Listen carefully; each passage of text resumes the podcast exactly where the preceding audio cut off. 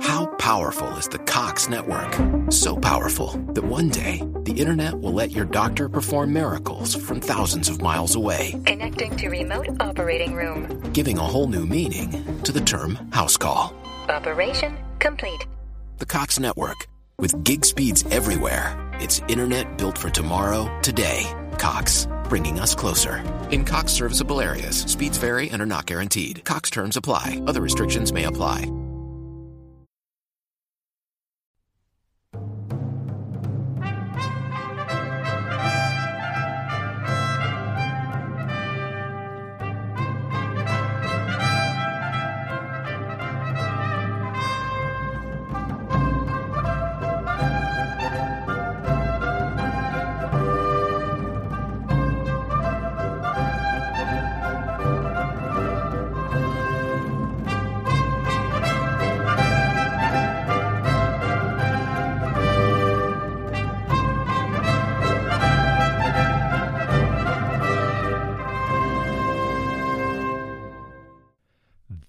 Välkommen frände till en ny vandring här på gamla och nya stigar.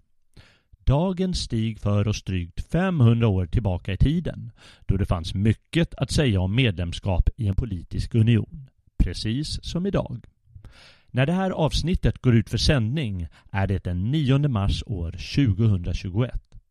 För exakt 500 år sedan hade befrielsekriget mot Kristian IIs Danmark och en förnedrande ställning i Kalmarunionen nyligen kommit igång. Men före det hade riksföreståndaren Sten Sture den yngre kämpat mot danskarna med ungefär samma mål som den unge Gustav Eriksson Vasa. Med sin ungdomliga energi och en sällsam kraft slog Sten Sture tillbaka inträngande danskar och utländska legosoldater i slag efter slag. Tills han oturligt nog mötte sitt öde genom en kanonkula på Åsundens is utanför dagens Ulricehamn varefter han slutligen, några veckor senare, somnade in på en släde på Mälarens is. Givetvis var hans kamp en inspiration för Gustav Vasa och om inte lyckan växlat så mycket som den tenderar att göra kanske det hade varit Sten Sture som fört Sverige till full frihet och självständighet. Jag heter Jalle Horn och ser fram emot en spännande stigtur Innan vi kör igång vill jag dock påpeka att idén till dagens vandring kommer från en Svegot-lyssnare som önskade höra om just slaget vid Åsundens is. Stort, stort tack för det uppslaget, som här har utökats något till en hel liten vandring på gamla underbara svenska stigar.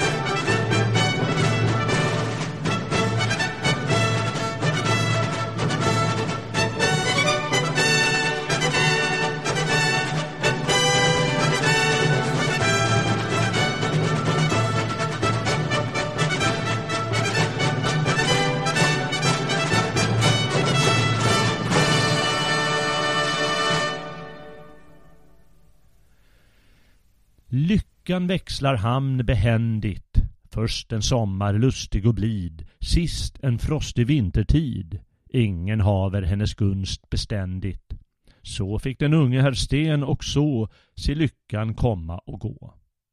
Så börjar avsnittet i den gamla svenska rimkrönikan om Sten Sture den yngre. Rimkrönikorna kom till samtidigt eller strax efter de händelser som de avhandlar. Delen om unge herr Sten är alltså ungefär 500 år gammal och den ska vi bekanta oss med mer idag. Den tidens språk är alldeles för svårt för oss idag att helt begripa, men var inte orolig, vi ska hålla oss till en moderniserad variant. Den tänjer lite på originalet, men den är brukbar, emellanåt skön och väl förståelig för oss. Bakgrunden för all svensk politisk historia på 1400-talet och början av 1500-talet står att finna i den knepiga Kalmarunionen. Precis som i dagens Europeiska union innebar den tidens Nordiska union vissa fördelar för parterna men också handlingsinskränkningar och ibland förnedrande omständigheter.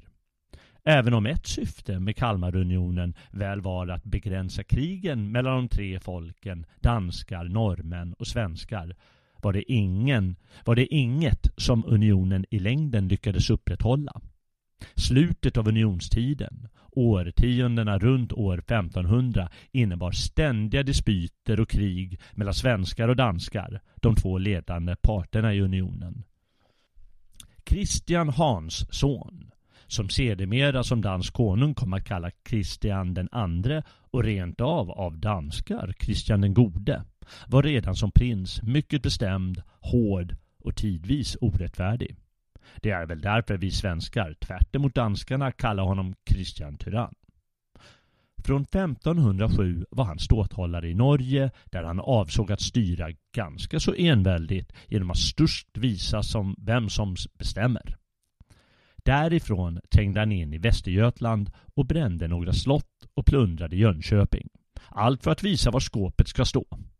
Det är inte svårt att förstå många svenskars aversion mot unionen och danskarna. Men det finns också unionsföreträdare i Sverige på den tiden.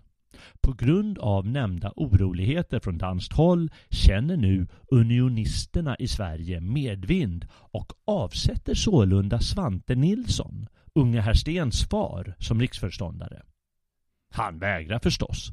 Men på grund av denna outgrundliga dam vid namn Lyckan, eller ibland Olyckan, segnar han strax därefter plötsligt ihop och dör.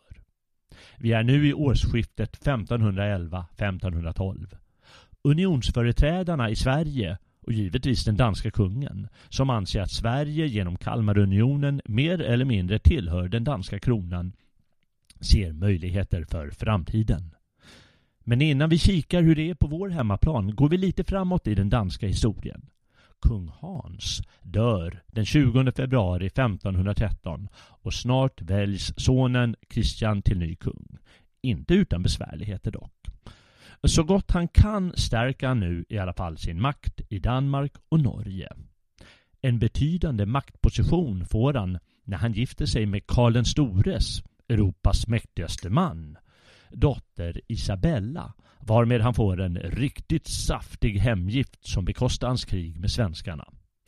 Ett av hans främsta mål är nämligen att underkuva svenskarna eller åtminstone få dem att erkänna hans fulla anspråk på den svenska tronen mot sturska riksföreståndare och andra jobbiga typer och därmed få större tillgång till svenska ekonomiska resurser. Tillbaka till Sverige.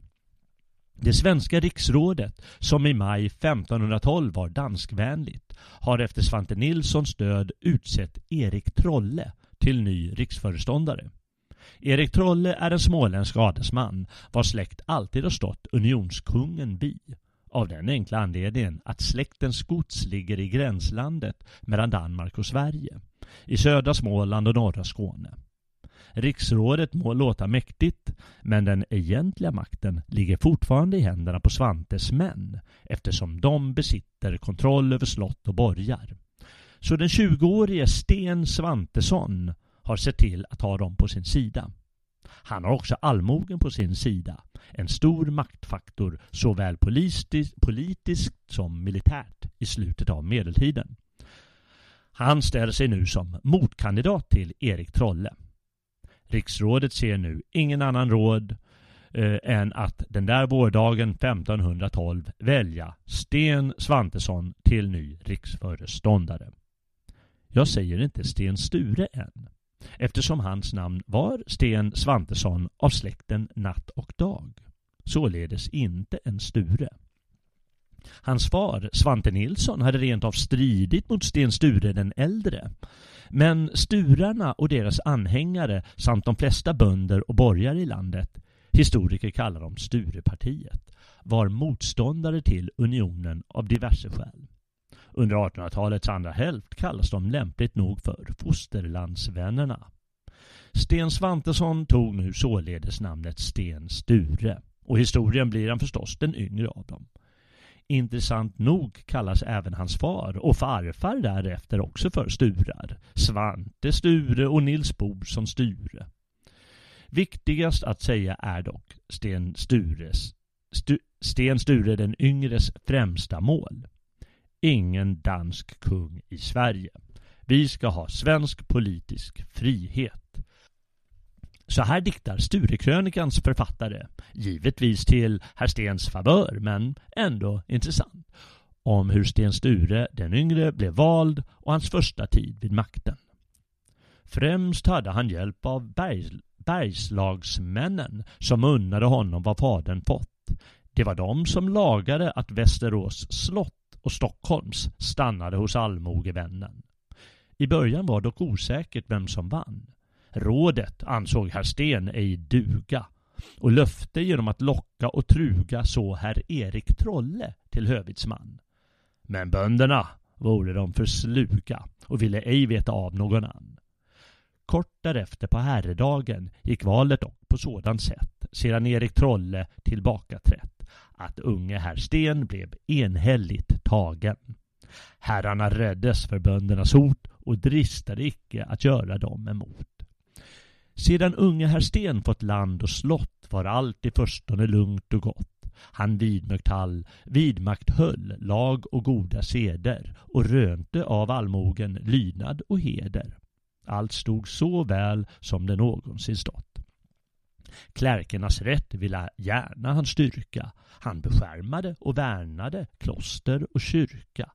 Alla njöt lag och rätt, fattiga lika väl som rika alla skulle de bedömas lika. Och alla behandlas på samma sätt.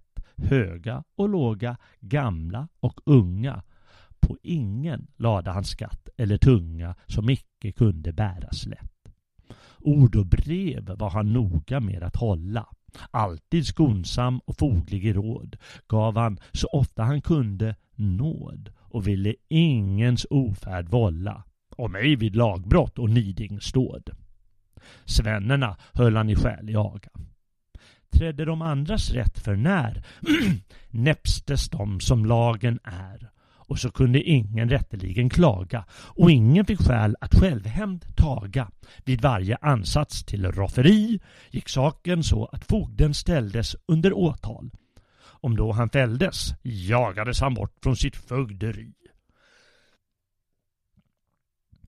Sten Sture den yngre målas upp som en exemplarisk härskare. Men någon ville som sagt annorledes. Norges, Sveriges och Danmarks riksråd hade träffats i Köpenhamn på våren 1512 efter Svante Nilssons bortgång och beslutat om ett nytt möte två år senare där i Köpenhamn. Till det riksföreståndarmötet 1514 kommer inte svenskarna och norrmännen det var ett vanligt sätt att förhala besvärliga frågor. Ett lysande sätt att lösa politiska problem. Sossarna är som bekant mästare i den konsten eftersom förhållandena kan ju se helt annorlunda ut ett par år senare.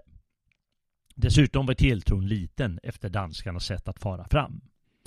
Där fanns hur som helst sedan tidigare ett krav, åtminstone eh, sedan 10-15 år tillbaka i tiden, att svenskarna måste välja mellan ett att godta en dansk kung även på den svenska tronen eller två, betala en rejäl årlig tribut. Det kan man förstå, att svenskarna hela tiden förhalade det osköna kravet. Men danskarna började snart tröttna. Med den bestämda Kristian på tronen får det räcka med förhalningspolitik, tycker han. Och danskarna börjar således rusta för krig år 1516.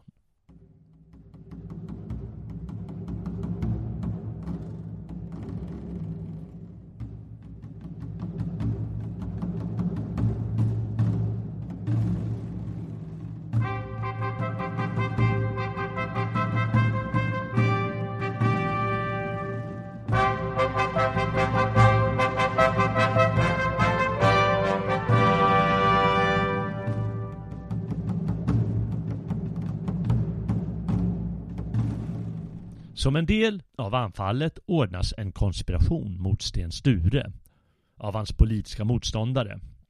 Den nya ärkebiskopen Gustav Trolle, hans far Erik Trolle, han som inte fick bli, eh, fick bli riksföreståndare, en viss Sten Kristersson Oxenstierna och en viss Nils Boson. Men Sten Sture är ung och snabb i vändningarna. Han neutraliserar alla utom Gustav Trolle som låser in sig på Almarestäket i dagens Upplandsbro norr om Stockholm, oftast bara kallat Stäket. Borgen belägras av Sten Sture efter att han fått dalkarlarnas stöd. Mot Sten Sture står också hans styvmor fru Metta. Abbedissa i Roskilde och mycket vredgad på pojken på grund av ett arv som Sten helt sonika har dragit in från henne. I hennes namn bordas ett svenskt skepp i Travemünde vilket lastar krigsmaterial som ska användas vid stäkets belägring. På det lilla sättet kan man säga att kriget börjar. Men före det har Sten på ett riksmöte i Arboga vid nyåret 1517 bestämt att Kristian aldrig ska erkännas som svensk kung och att landet måste försvara sig kraftfullt kraftfullt mot fienden och att stäket ska fortsätta belägras. Sturekrönikan beskriver schismen mellan Sten Sture och Gustav Trolle på följande sätt. Och det är en viktig passage ur dramaturgisk synpunkt eftersom den redogör för hur svenskar genom baktal intrigerar mot varandra och hur folket därav tvingas lida. Dessutom visar passagen fram mot stäkets förstörelse. Och det var en av de viktigaste punkterna i låtsasåtalet inför Stockholms blodbad.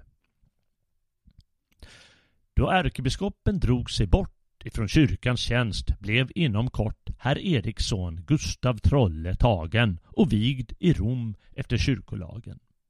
Som Gustavs egen taska var tom sände herr Stensilver till Rom utan krav på vedergällning. När denne sedan återkom lade han sig även vind därom att hedra och stödja hans nya ställning. Men för allt han gjort och allt han skänkt fick han annan lön än han tänkt. Ty onda mäklare foro icke sällan med lögn och baktal dem emellan. När biskopen kom till Stockholms skär hade herr Sten först tänkt att möta honom där och föra honom in till slottet där gästabudet redan var rätt och mycket fägnesamt kunde hava skett så framt herr Gustav icke försmått det. Men onda klaffare hade sagt att denne väl borde vara på sin vakt och därför menat att rådligast vore att biskopen andra vägar fore. Ty ställde sig denne tvär och hård och långt ifrån att låna sitt öra åt budets hälsning och därefter göra, for han till Tuna biskopsgård och nämndes icke ens att spela ett ord till tack, fast det upptogs illa. Herr Sten försökte återigen att vinna herr Eriksson till vän och bad honom glömma baktal och sladder och komma till barnsöl och stånda fadder och göra sig däribland vänner glad. Fader ville han biskopen kalla och hedra honom främst bland alla, blott denne gjorde så som han bad. Ärkebiskopen ville och stad men ångrade sig och blev tillbaka. Det månde de skalkar förorsaka som varnade honom tidigt och sent att vänskapen icke vore ärligen ment. Så blev det med tiden allt värre och värre tills Trolles och andras överdåd gick så långt att de lade råd om att taga konungen av Danmark till herre. Sedan blev deras strävan all att bringa herr Sten och hans välde på fall. De skrev till Kristian att ville han rycka in i Sverige med väpnad hand skulle de hjälpa honom i land och vedervåga både liv och lycka. Herr Sten försökte återigen att vinna biskop Gustav i godo bad honom stå med dem som stodo med Sveriges rike som redliga män på det att folket icke måtte lida för mycket ont från Danmarks sida. Men biskopen tog ej hans ord för gott. Visste de att den danska hären snart skulle vara i de svenska skären slöt han sig inne på Stäkets slott. I maj år 1517 seglar sålunda den danska flottan mot Sverige och Stockholm med 4000 man under Joakim Trolle, Stens fosterbroder Karl Knutsson Tre Rosor och den välkände danska militären Sören Norby. De skövlar Smålands, Östergötlands, Finlands och Ålands kuster. De bränner och härjar Västervik. De brandskattar Söderköping och landsätter till slut sina trupper vid Ladugårdsgärdet nordost om Östermalm i dagens Stockholm. Då var ju Stockholm en mycket liten stad, enbart bestående av Gamla stan. Alla andra delar av staden som vi känner idag var byar, ängsmark, skog och dylikt. Vid byn Vädla, ungefär där radiohuset ligger idag en bit upp på Östermalm, österut alltså där Karlavägen tar slut, står nu ett slag slaget vid Vädla. Och där vinner Sten Sture den yngre fullständigt varmed han kan göra storslaget intåg i Stockholm med tagna fanor och fångar. Allt medan den danska flockan drar, flottan drar sig bort. Men Gustav Trolle är ihärdig och vägrar kapitulera på Almarestäket. I november hålls därför riksmöte i Stockholm där beslut tas att Gustav Trolle ska avsättas som ärkebiskop och att Almarstäket ska rivas, varefter Gustav Trolle ska sättas i fängelse i Västerås. Här är en av svensk historias mest berömda passager i all sin slughet. Alla mötesdeltagare pressas att ansvara för beslutet om avsättning och rivning ifall det skulle leda till kyrkligt bann vilket också hände 1590-1519 efter Kristians påtryckning på påven. Då sätter den sluge Linköpingsbiskopen Hans Brask en lapp där det står Härtill är jag nödd och tvungen under vaxet på sitt sigill, som var och en alltså stämplar på dokumentet, vilket han sedermera kan visa fram under rättegången vid Stockholms blodbad. Stopp ett ögonblick, sa han, visade fram sin brasklapp och undslapp dekapitering. Almarestäket kapitulerar således och rivs. Det angavs ju som sagt eh, som en viktig orsak till dödsdomarna under Stockholms blodbad. Och hela den här processen eh, får således alltså, stora historiska konsekvenser och visar fru Fortunas outgrundliga vägar. Stäkets rivning och Gustav Trolles krav att hans motståndare skulle brännmärkas som kättare och avrättas anges som grund för Stockholms blodbad av Kristian. Och det ledde i sin tur Gustav Vasa till makten efter befrielsekriget. Men det orsakade också införande av protestantismen i Sverige. Påven tog Trolles parti mot Gustav Vasa som givetvis vägrar att erkänna Trolle som ärkebiskop och istället avvisade honom som en landsförrädare.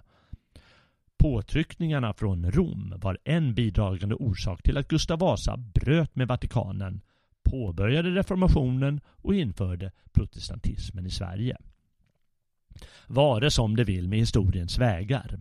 Så här målande berättar Sturekrönikan om händelserna. Konungen samlade skepp och holk och skrev och manade Sveriges folk att varje ängslan och oro kväva. Alla som månde i Sverige bor skulle lämnas i fred och ro, blott de aktade sig att hans anspråk jäva.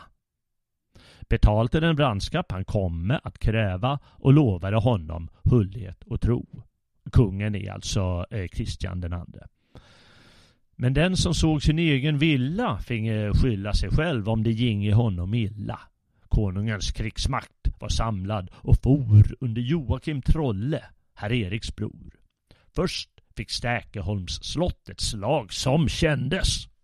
Nära muren låg en stor hög av ved. När denna tändes och även porten tog eld till slut var det för sent att taga sig ut och många på slottet innebrändes. Åt Johan Arensson var slottet befallt. Han måste väl sörja mest av allt att hans hustru och fyra barn brändes inne. Hon levde dock kvar i ärat minne. Denna grymma framfärd lik blev danskarnas gästning i Västervik. Och vart de sedan foro och vände sig återupprepade samma elände sig. Söderköping angreps till lands och där rövades nästan allt som fanns. Men då Östgöta allmogens antåg spordes blev det klent med det byte som sedan gjordes. Till Stockholm ställde de sedan färden och stego vid Vådla by i land för att sätta ladugården i brand och skynda till stäket, upprorshärden. Karl Knutsson, Herrens hövitsman, ryckte mot ladugården an. Då han såg herr Sten till anfall hasta bad han danskarna stånda fasta. Men de gjorde tvärt emot vad han bad.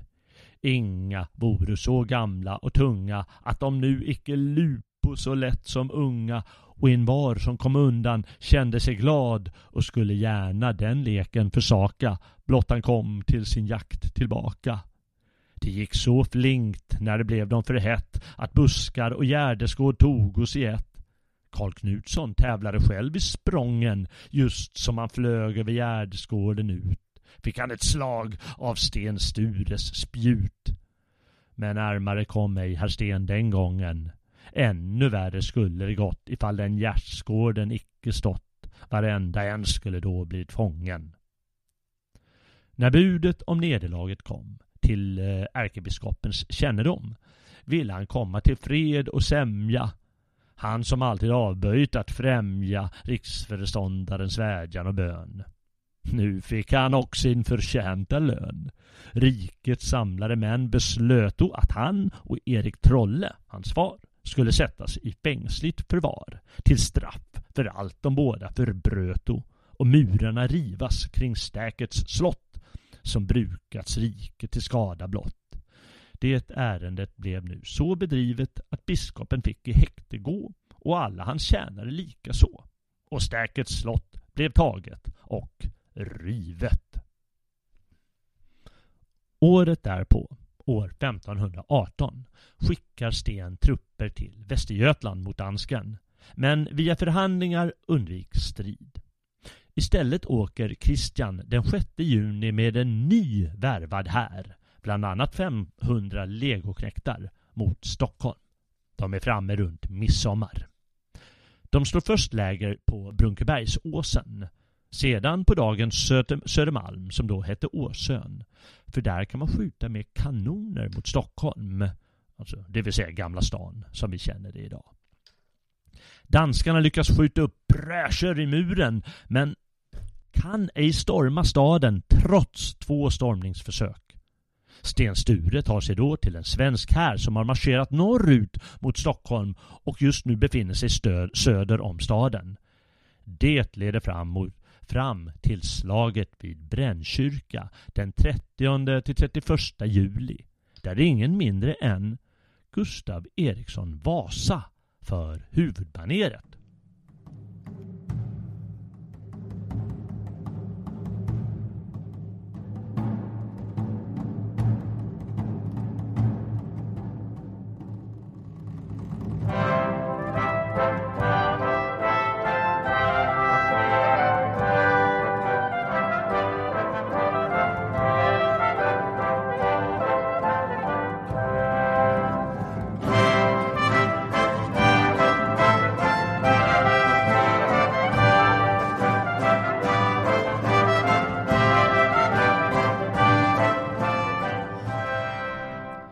Svenskarna anfaller, anfaller två gånger men slås tillbaka.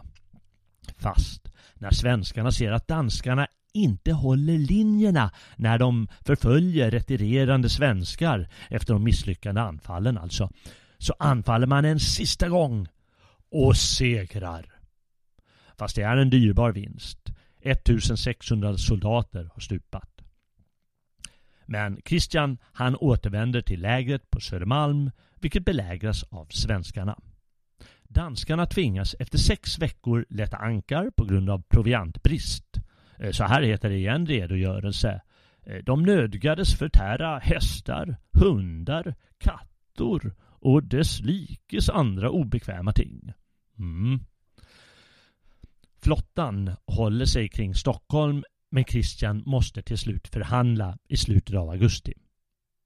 Han vill att Sten Sture ska komma ombord för förhandlingar men dennes rådgivare menade att han aldrig skulle komma i land med livet i behåll. Hmm, den sluge Christian ber då om ett möte vid Österhaninge kyrka med Sten Sture. Det är en bit söder om Stockholm. Han kräver svensk gisslan inför mötet, vilket var helt vanligt då. Lotten föll på Gustav Vasa, den gamle kyrkomannen Hemmingard och fyra till. Och vad händer då? Jo, den fräcke Christian struntar i mötet och drar i oktober till Köpenhamn med gisslan. Sturekrönikan den målar upp händelserna på följande vis. Han hoppades väl få bot för såret när konungen själv det följande året kom med jakter och skepp och holk och landsteg på Södermalm med sitt folk. Men hur tätt de danskes kulor föllo stogo tornen och murarna höllo.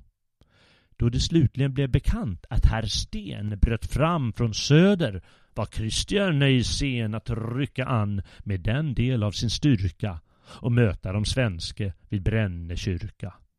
Alla redde sig då till strid och drog ut i morgonens tid. Plötsligt hände, där svenskarna lågo nära skogens bryn, att de sågo konungens fotfolk tåga fram så tyst som hade det varit en skam. Svenskarna voro redo och mötte med kulor och pilar och huggo och stötte. Det dröjde länge innan man såg hur man över man på marken låg. Bland de som ej stupade voro många danska frälsemän som togs till fånga. Andra sökte undfly men råkade fast i träsk och dy. Samma gungfly månde vålla att Sten Stures folk måste hejda sitt nit och ej lyckades taga sig dit där konungens ryttare såg oss hålla och sålunda räddade rytteriet. Nu tog, nu tog sig svenskarna lön för besvären. Envar försåg sig till dess han blev nöjd och kom igen under bytet böjd då herr Sten lät pipa och samla hären. Sedan konungen vänt till sitt läger igen tröt snart mat och krut för hans män. De fördes slutligen ombord men till ökad möda. Icke kunde de taga sig ut. Vädret var mot och maten var slut och vanskligt att gå i land efter föda. Då satte Kristian hatt på stång och en vapenvila slöts fast den icke blev lång. När fångarna lösköpts och fördes tillbaka klagade han sin bittra nöd. Det saknades öl och kött och bröd, malt till att brygga och mjöl att baka. Då riksföreståndaren fått ett begrepp om nöden ute på konungens skepp lät han av ömkan med fiendens vånda skicka oxar och annat ombord i full förtröstan på Kristians ord att freden skulle en tid bestånda. För rådplägning böds herr Sten dit ut men stadens främste män och rådet höllo för vådligt att våga sig på det och avstyrde ivrigt ett sådant beslut. Det räddes att konungen kunde förråda herr Sten och bringa riket i vånda. När detta svar kom i konungens hand fann han en utväg att lugna de flesta. Om gisslan sändes av Sveriges bäste vore han villig att själv gå i land. Herr Sten var godtrogen nog att sända bland dem herr Hemming, hans faders vän. Men ärendet fick en oväntad ända. Sedan konungen fått de sex ombord visade han vad han haft för tankar. Han toppade segel och uppdrog ankar och for till Danmark och bröt sitt ord. Bättre skulle väl herr Sten ej varit, ja, kanske värre ifall det gått, som mer än en av hans vänner spott. Som vi hörde nämner krönikan inte Gustav Vasa, däremot Hemmingard. Troligen eftersom han hade långt större politisk betydelse än den unge Gustav vid den här tiden. Hemming var kyrkoman och djupt involverad i svensk politik sedan flera decennier. Vid den här tiden var han ungefär 65 till 70 år gammal.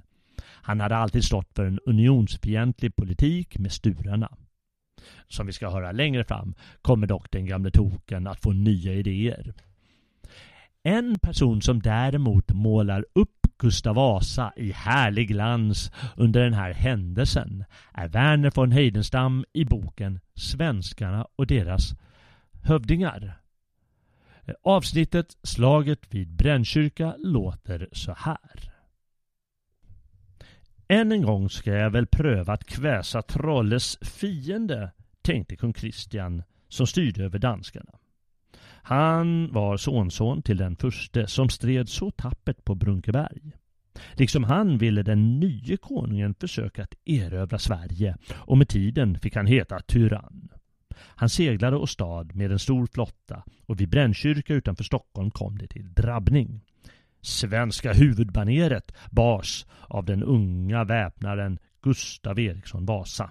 Han var frisk och stormande som ett nordanväder och lockade den surmulnaste upplänningen att sjunga mitt i stridsdånet. Svenskarna började ändå vika för det häftiga anfallet och voro nära att bli slagna.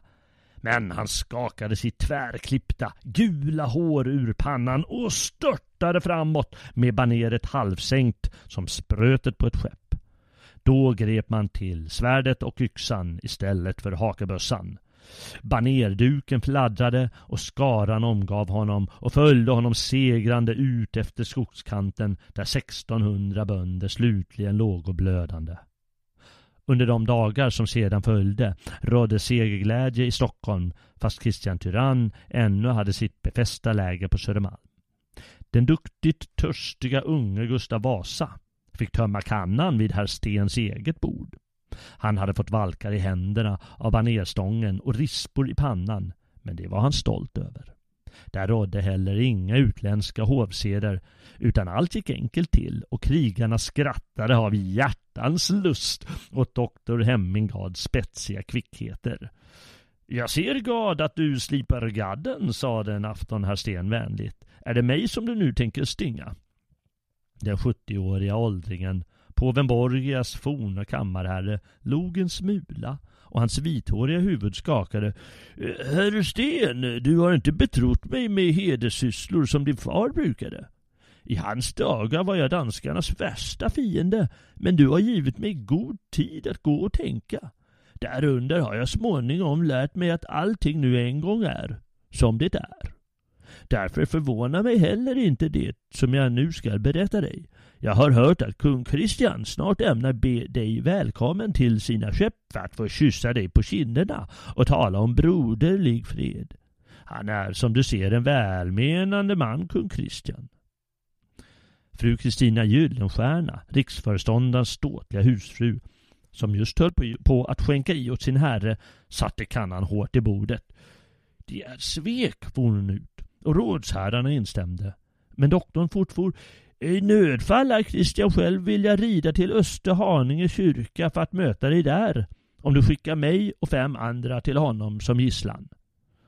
Herr Sten såg strängare på sin husfru än det var hans vana och svarade mm, Det vore oädelt att misstänka en fiende för ett svek som skulle vara oss själva omöjligt att begå. Finns det några som har mod att följa doktor Hemming så visa mig det genom att räcka upp bägaren. Flera höjde sina bägare och ivrigast var den oförskräckta väpnaren Gustav Vasa. En guldlövad septembermorgon roddes därför han och de andra fem utåt Saltsjön. Bakom dem låg det muromgivna Stockholm på sin ö och mellan tornen glimmade avlägsnet vattnet i Mälaren. Plötsligt framsusade förrädiskt ett rodskepp fyllt med danskar. De sprungo över i båten, grep på svenskarna och förde dem med sig som fångar ut till den segelfärdiga flottan. Kungsskeppet Sam i mitten med släpande flaggor och röda tältdukar som hölls upp av mänskligt färgade träbilder. Somliga föreställde jättar och somliga sjöjungfrur. Väpnaren, som var lika het i vrede som förut i munterhet, lovade vid sin Vasasköld att bli minnesgod och aldrig glömma en så nedrig trolöshet. Men doktor Hemming kisade världsklokt mot honom, klappade honom på skulder och bad honom lära sig att allting nu en gång var som det var. Därmed böjde doktorn knä framför kungsskeppet och bugade och svepte ut efter tofterna med den avtagna hatten. I två dagar satt herr Sten och väntade vid prästens brasa i Österhaninge utan att få se någon kung Kristian. Medan han red tillbaka började flottan att lätta sina ankare för att segla hem till Danmark med fångarna. Men bönderna omringade herr Sten, tryckte hans händer och ropade efter ett sådant svek går ingen svensk mer att möta kung Kristian utan kogebössa på ryggen. Nu vill jag vi leva och dö för vårt fäderneärvda land och vår avhållna riksherre.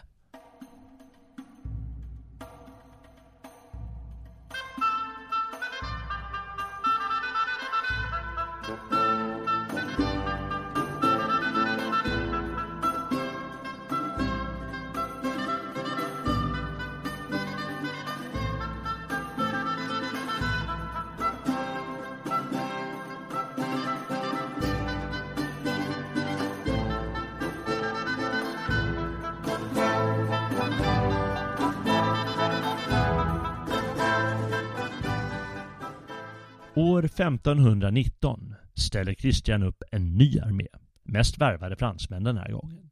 Trots de höga militära kostnaderna, kostnaderna de senaste åren. Nu har han nämligen, nämligen fått ut en del av hemgiften från Isabellas far.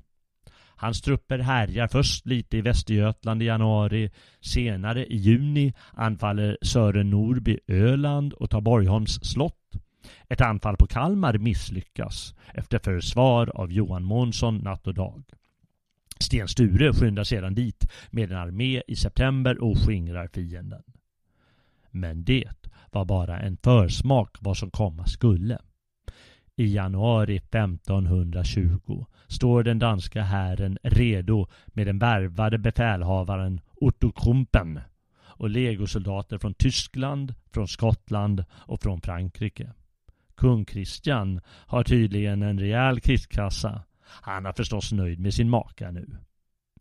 Hären marscherar ifrån Helsingborg, genom Småland och in i Västergötland.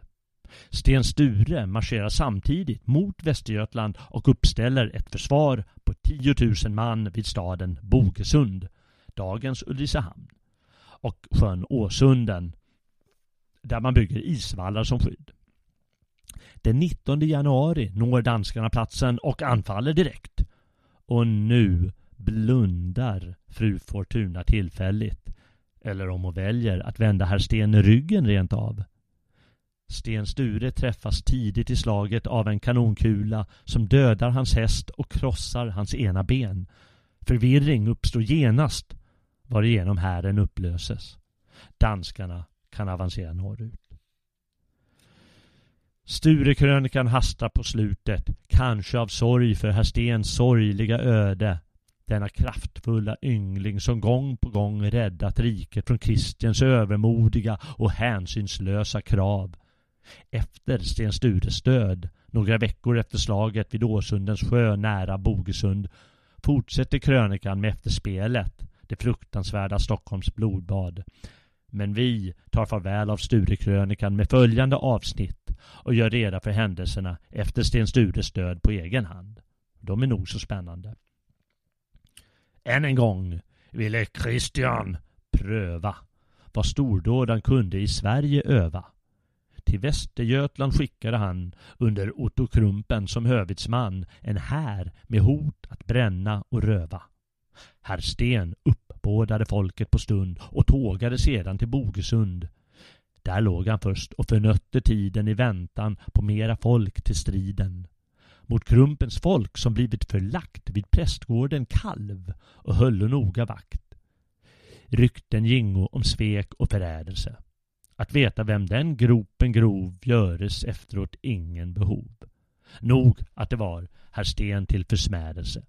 Ty han lät hugga vak vid vak och bygga vårtorn på vardera stranden där hären låg. Så tryggade handen mot överrumpling, så fram som bak.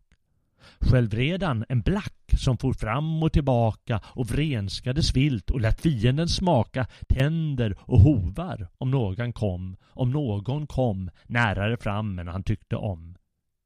När fienden frambröt och varse blev blacken och öppnade eld fick Karsten ett lod genom sitt ena ben och hösten, hästen stöp som en sten i backen. Herr Sten med, blev dragen fram med nöd, lagd på en släde till hälften död och förd i säkerhet undan på racken. Även de som haft hans lit rymde av marken när han var borta. Svenskarnas motstånd kom då till korta och hären skingrade sig hit och dit. Utan att finna lindring och ro fördes herr Sten till Örebro där benet tog till att svullna och verka så kunde han av allt förmärka att döden huggit i honom sin klo. Då hoppet om Härens motstånd blev sviket måste han övergiva sin säng och fast vägen var lång och vintern sträng skynda till Stockholm och sörja för riket. Gud, som allting bäst förstår, vet väl och, vet väl och vi hans lott blev så svår. Han förde städan med ökad kvida och måste svårt på resan lida tills döden kom och slöt hans färd och halp hans själ till en bättre värld.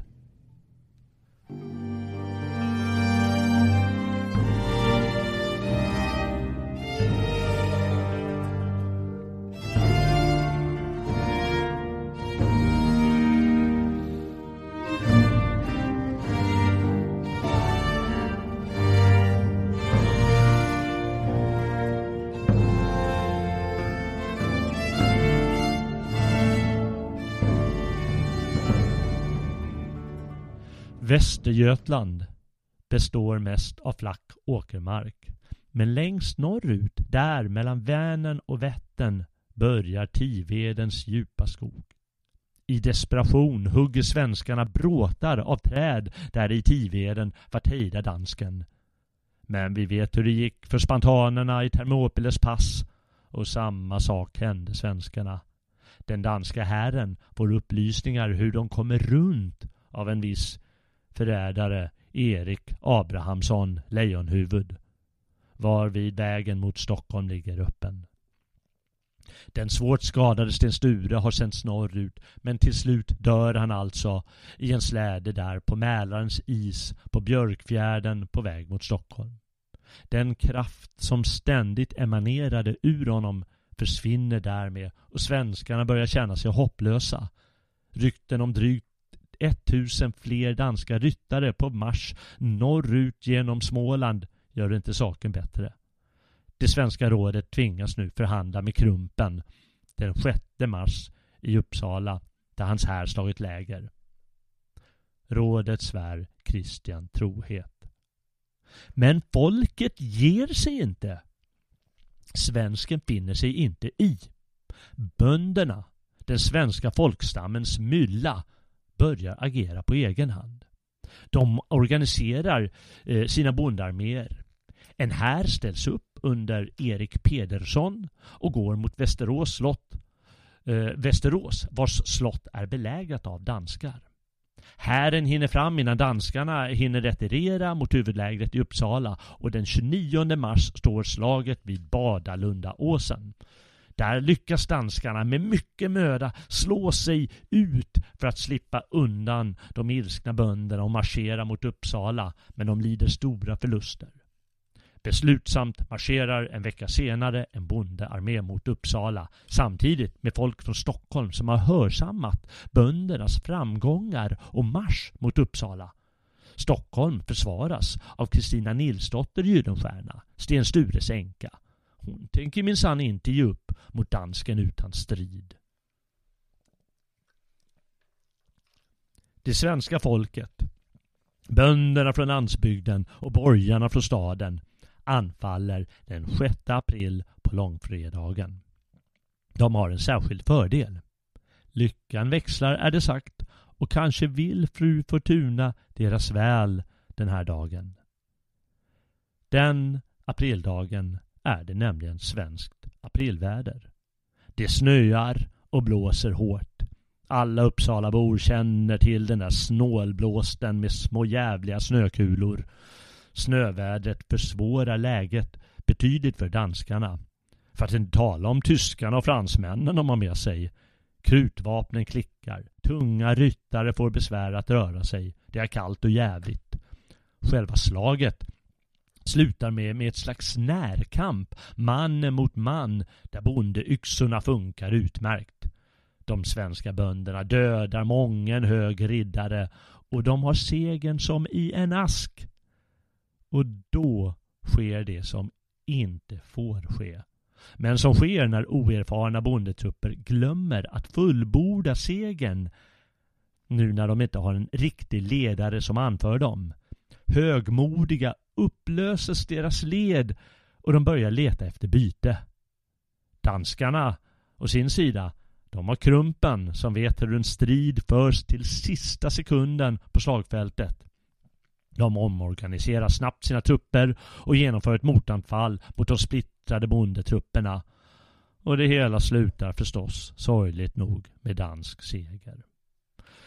Så här beskriver Carl Grimberg skeendet efter Sten Stures död, bland annat det sorgliga slaget utanför Uppsala i svenska folkets underbara öden. Nu visade det sig vad Sten Sture betytt för landet. Allmogen samlade sig i skaror och begärde att få slåss men skingrades igen då ingen av herrarna hade vilja eller mod nog att föra dem an. Om Gustav Trolle och hans anhängare kunde den danska överbefälhavaren skriva till Kristian tre veckor efter Sten Stures död. Nu idag var den unge ärkebiskop hos oss och delade råd och dåd med oss och brukar han sig flitigt natt och dag i eder nådes tjänst. Hans hals och välfärd är ospad för eders nåde med alla de vänner han kan därtill draga. Den ena efter den andra avföll från den svenska saken. Men det fanns några som ej förlorade modet. De slöt sig till Sten Stures unga änka, Kristina Gyllenstierna. I sin bittra sorg, omgiven av fyra små barn, svek hon inte den höga plikten att fortsätta sin makes värv. Hon tog befälet på Stockholms slott och uppmuntrade borgerskapet till modigt försvar. Hon lät också utgå brev till allmogen med bevekande maningar att fördriva inkräktarna. Kära vänner, hette det i en skrivelse till allmogen i Södermanland och Rekarne. Varen välvilliga och vid god tröst och stån fasta med eret färdernes rike som fäder och föräldrar före eder och i alltid härtills gjort hava. Förgäves hade Kristina vänt sig till rikets främste män och bett dem sätta sig i spetsen för allmogen. Förgäves hade hon sänt bud på bud till den myndige herren, riksrådet Ture Jönsson Tre Rosor, Västergötlands lagman och lovat ställa Stockholms slott samt all sin egendom till hans förfogande bara han ville åtaga sig hövitsmanskapet. Men hos Sveriges bönder vann hennes manande ord genklang. De reste sig och en vild kamp började mot danskarna och deras anhängare. Bönderna samlade sig i stora hopar och slog spridda avdelningar av Kristians folk. Långfredagen 1520 gjorde en stor bonde här med förtvivlans raseri ett angrepp på själva den danska huvudhären. I stora massor stormade bönderna fram under höga stridsrop med bågar och pilor, pilar, med yxor och spjut. Vinden piskade danskarna i ögonen med snö och isbark som också gjorde deras krut vått så att de inte kunde begagna sina gevär. Och snön som var kram, klibbade fast sig i tjocka klumpar under hästarnas hovar så att Karl och häst tumlade över ända. Svenskarna som hade vinden på ryggen anställde därför stor manspillan bland fienderna, drev dem på flykten och skulle ha förstört hela deras här om de haft någon duglig anförare.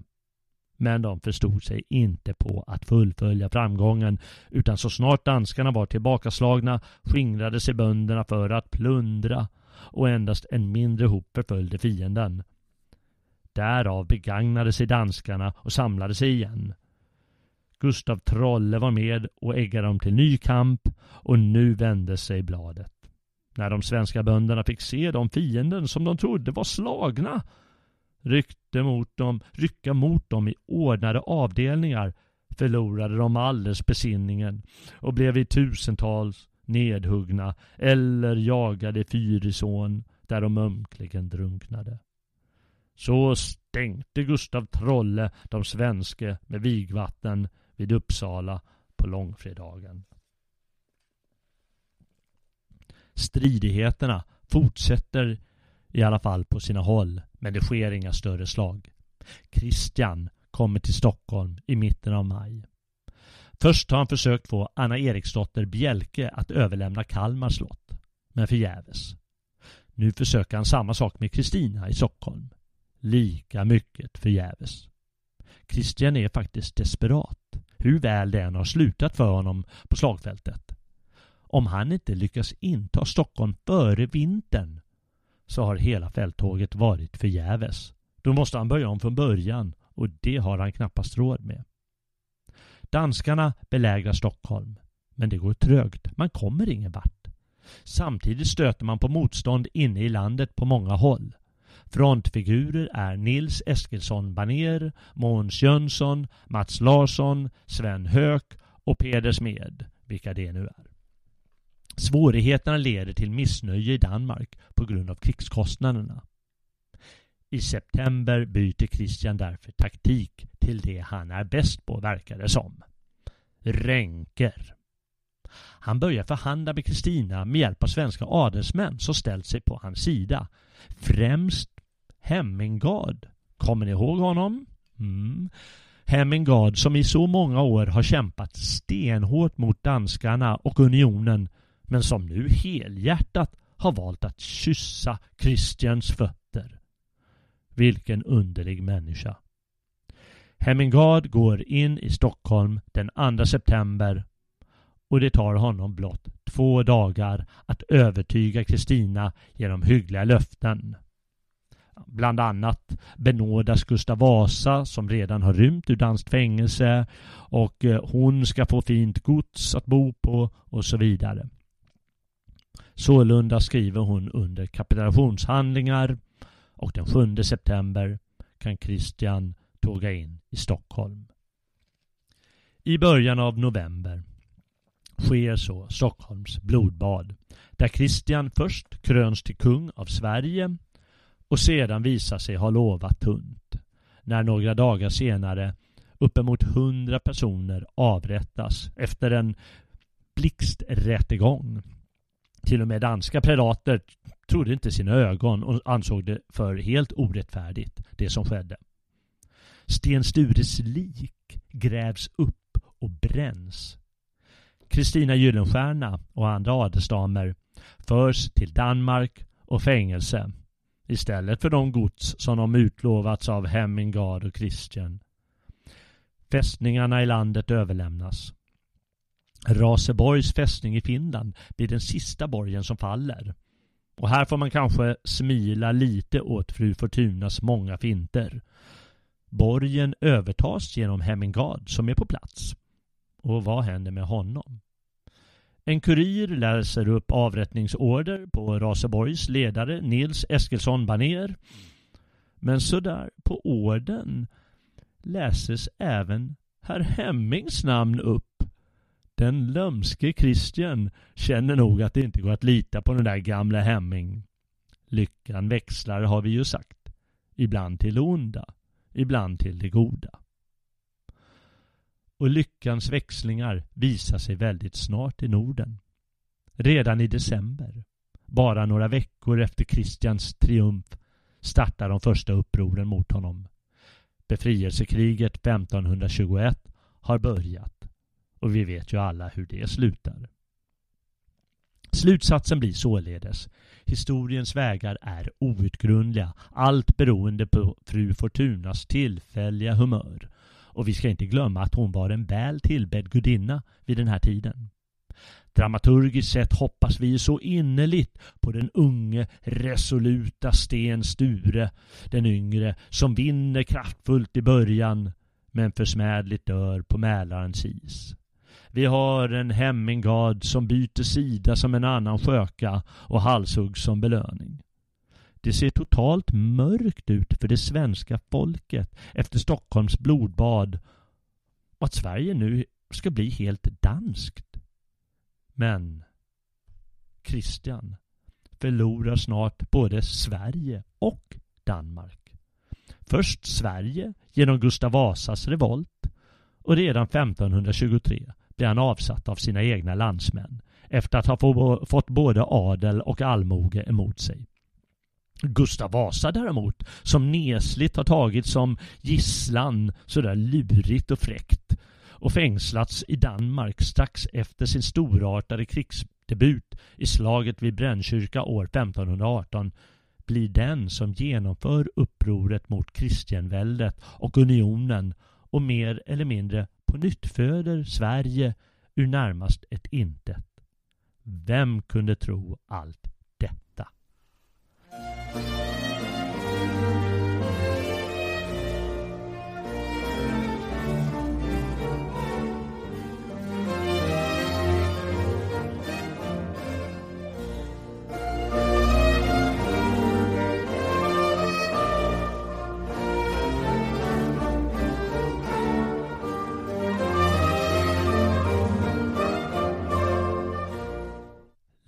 Lyckan växlar hamn behändigt, som det står i början av rimkrönikan om Sten Svantesson, natt och dag, Sture den yngre. Sten Svantessons rykte bland svenska bedömare har varierat rikligt. Han har kallats allt. Oskyldigt offer för hänsynslösa ränker, ungdomligt hetsig och ärgirig, onödigt våghalsig, ibland för försiktigare, för försiktig och så vidare. Bortsett från en och annan vindflöjel eller fårskalle som Hemmingard och herr Lejonhuvud som visade danskarna vägen genom Tiveden kan man nog säga att det inte finns några entydiga förrädare i den tidens politiska spel. Fastän många svensk slogs mot sina landsmän på danskarnas sida. Den tidens spel spretar alldeles för mycket för att göra en sådan bedömning och det blev till att anklaga väldigt, väldigt många svenskar såsom landsförrädare i så fall. Ja, säkert har en och annan kallat Sten Sture den yngre för landsförrädare eller något liknande. Eller tyrannisk, precis som vissa har gjort med Gustav Vasa. Däremot tycker jag att Sten Svantesson, Sten Sture den yngre, kan kallas en tidig nationalist. Eller snarare, den process som han blev del av kan kallas en nationalistisk rörelse. Oavsett om det var slumpen som förde Sten till hans bestämda position så är det onekligen så att han kämpade för ett fritt och självständigt Sverige med ett fritt och självständigt folk. Han bekämpade unionen som hela tiden var till danskarnas fördel som han så när lyckades begrava trots svåra odds emot sig, nämligen den politiska eliten i Sverige och den danska kungen och armén. Och han gjorde detta med stöd av den svenska frihetsälskande allmogen som ensidigt ställde sig på hans sida och vågade livet utan andra utsikter än önskan om oberoende istället för livegenskap.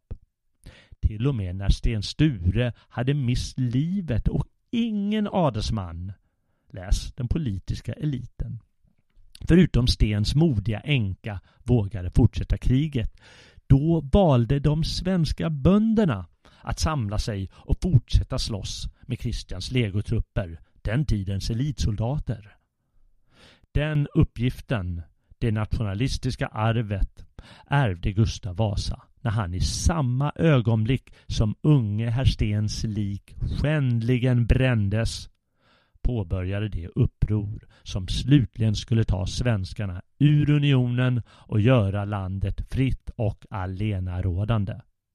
Men det är, som det heter, en helt annan historia som inte ska berättas idag. Med ett undantag som tillägg. Kanske får vi se den historien upprepa sig i vår tid. Och vi vet lika väl som då att räddningen, den står inte att finna i vår tids politiska adel, utan räddningen står att finna i allmogen, i det svenska folket.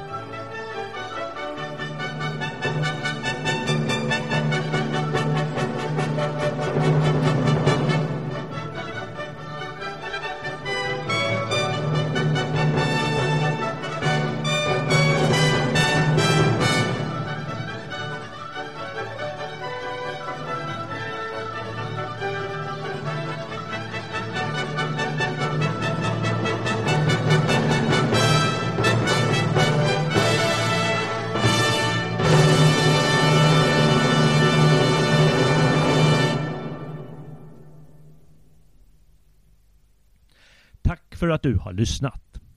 Om du gillar vad du har hört eller Svegots andra program får du gärna bidra till vår fortsatta produktion genom att teckna en prenumeration på Radio Svegot. Det kan du läsa mer om på Svegots hemsida. Gå in på svegot.se och klicka stödprenumeration. Där hittar du all information du behöver för det ärendet. Nästa avsnitt vet blott fru Fortuna vad det ska handla om. Men den som intresserar sig för den faustiska anden bör återvända till stigarna om ett par veckor. Om allt går som det ska. Då kommer jag och Robin Holmgren att samtala om Goethes bok Faust. Men redan nästa vecka vågar jag ändå utlova en spännande vandring här på gamla och nya stigar. Jag heter Jalle Horn och tackar för uppmärksamheten. Väl mött nästa gång, Frände.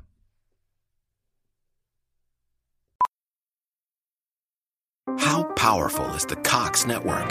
So powerful that one day the internet will let your doctor perform miracles from thousands of miles away. Connecting to remote operating room. Giving a whole new meaning to the term house call. Operation complete. The Cox network With gig speeds everywhere, it's internet built for tomorrow, today. Cox, bringing us closer. In Cox serviceable areas, speeds vary and are not guaranteed. Cox terms apply, other restrictions may apply.